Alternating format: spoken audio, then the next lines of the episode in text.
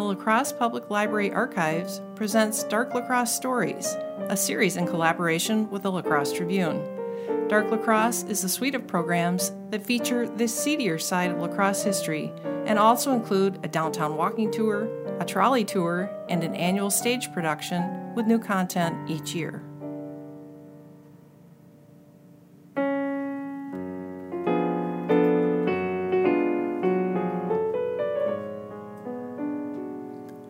The late 1890s in La Crosse were hard times. The lumbering industry that fueled La Crosse's economy was coming to an abrupt end as the pineries of Wisconsin were devastated. Among the many laborers who cut down the trees in winter, rode the log rafts down the river in spring, and worked in the loud, dusty sawmills in the summer were Norwegian immigrants. The Nora House was a boarding house at the northwest corner of 3rd and King that served mainly Norwegian immigrants and first generation Norwegian American laborers. Along with rooms for rent, the Nora had a saloon, restaurant, and its own separate stables. Over the years, the rooming house saw its fair share of bar brawls, burglaries, and other mishaps. Martin Dock, a Norwegian immigrant and house painter of about 34 years of age, was a boarder at the Nora House for four years. On a fall day in 1898, Dock left early for a painting job, as was his custom, and was in good spirits. He returned to the Nora House to eat his noon dinner, and witnesses say he seemed restless and talked of a girl they knew nothing about. He retired to his room, and at about 4 p.m., the housekeeping women heard cries coming from Dock's third floor room. They opened the door and began shrieking when they discovered that Dock had slashed his throat with his own razor and was bleeding to death right before their eyes. Doctors Christensen and Gunderson were called at once, as were the police, but death came quickly since both major arteries had been severed. One newspaper said he had turned to drowning his sorrows in drink. Another paper, the Daily Press, ran an exclusive story based on an interview with Dock's brother in law, Ole Moe.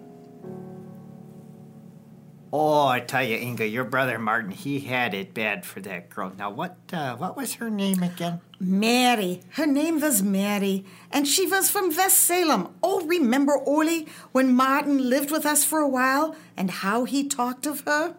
Oh, she wouldn't give him the time of day. Yet he never forgot her. Oh, yeah, yeah, yeah, Mary, that's right. Yeah, I remember that now. You know, I think your brother may have tried to kill himself once uh, when he lived with us. No. Oh, I remember I came home earlier and than usual, and he acted all nervous and uh, he was upset. And he was out in the barn with a razor, and I asked him about it, and he said, "Oh, he was just looking for a sharpening strap." You know, I let it go. What what could I do? Oh, Ole, what would my mother say? She's back in Norway right now, thinking her son is leading a better life in America. She would be so sad and disappointed. And to think he wasted so much of his money on liquor. Dock was buried in Campbell Cemetery on La Crosse's north side without much ado and no headstone until 1988, when the local Sons of Norway Wergeland Lodge 28 dedicated a cemetery stone to Dock and the other early Norwegian immigrants who left their homes and families in Norway and sailed to America. The gray marble stone, which bears his name, is a sad reminder of the immigrants who did not find the riches or meaningful life they dreamt of in America. The Nora House became known as the Nora Hotel, and in 1947 became the Coulee Region Bar and Cafe. Sometime before 1956, when the building was torn down, the current building was built as an auto repair shop, now known as Trim Design. They stood together for a few years, with the current building wrapped around what was the Nora House. And now I'd like to welcome in Anita Taylor Doring, Senior Archivist and the Archives Department Manager at the La Crosse Public Library, who did some of the initial research for this story. One of the original Dark La Crosse walking tour stories, this tragic event came to light from our clipping file. The La Crosse Public Library staff has been clipping the local La Crosse Tribune newspaper since 1976.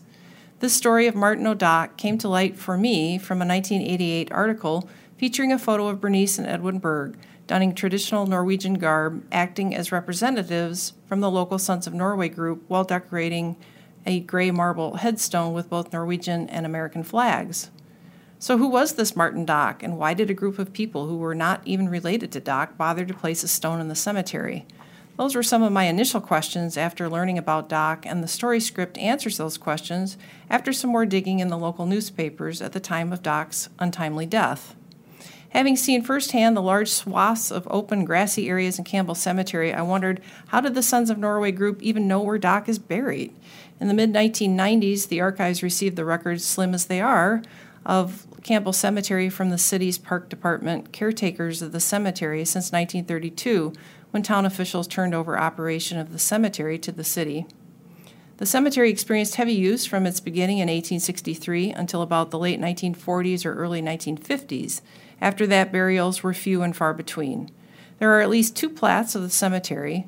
The cemetery land was purchased in 1860 by the supervisors of the town of Campbell, and a plat was completed in 1863.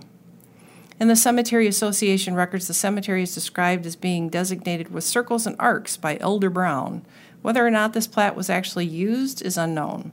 There's a second plat, which does not include circles nor arcs, that has a date of 1931 penciled in the corner. It is possible that this plat was made after an addition was purchased for the cemetery in 1875, or perhaps it was done shortly before ownership of the cemetery changed over to city hands. However, it's unknown which plat was used in selling plots or which plat, if either, was even used in burial location. Complicating things even more is the fact that there are no burial records for the cemetery. There are records of lot purchases dating back to the 1870s, and there are burial permits that date from 1897 to 1979, but neither of these records tell who is buried where in the cemetery.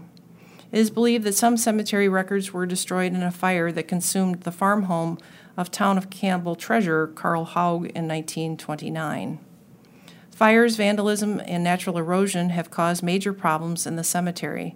Grass fires swept through the cemetery and destroyed wooden markers. The John Flynn Post, Grand Army of the Republic, or GAR for short, was a Civil War veterans group located on La Crosse's north side, and they made an effort in the late 1890s to clean up the veterans' graves and erect re- regulation headstones when there were none. Around the same time, a large cannon or mortar was placed and dedicated in the cemetery by the Post and the Women's Relief Corps in 1898. This cannon was restored and the marble place, base replaced with granite by the La Crosse Company B, 2nd Wisconsin Civil War reenactors, at a cost of $1,825 in 2007. A newspaper article from 1927 lamented the poor shape the Campbell Cemetery was in again. This was the beginning of the push for the city to take over control of the burial ground. In the 1930s, Rolf Renning, chairman of the grave registration for the General Memorial Day Association, and his assistant, Russell Steiger, made a record of all known veterans buried in Campbell Cemetery. At that time, they applied to the federal government for replacement stones for worn markers and headstones for veterans without them. In their census, the pair counted 27 veteran burials, including two War of 1812 veterans, those being Benjamin Sly, who served with the New York militia and died in 1885, and Matthias N. Collins, also from New York, who served with the 2nd Infantry Regiment and died in 1876. Thanks for listening.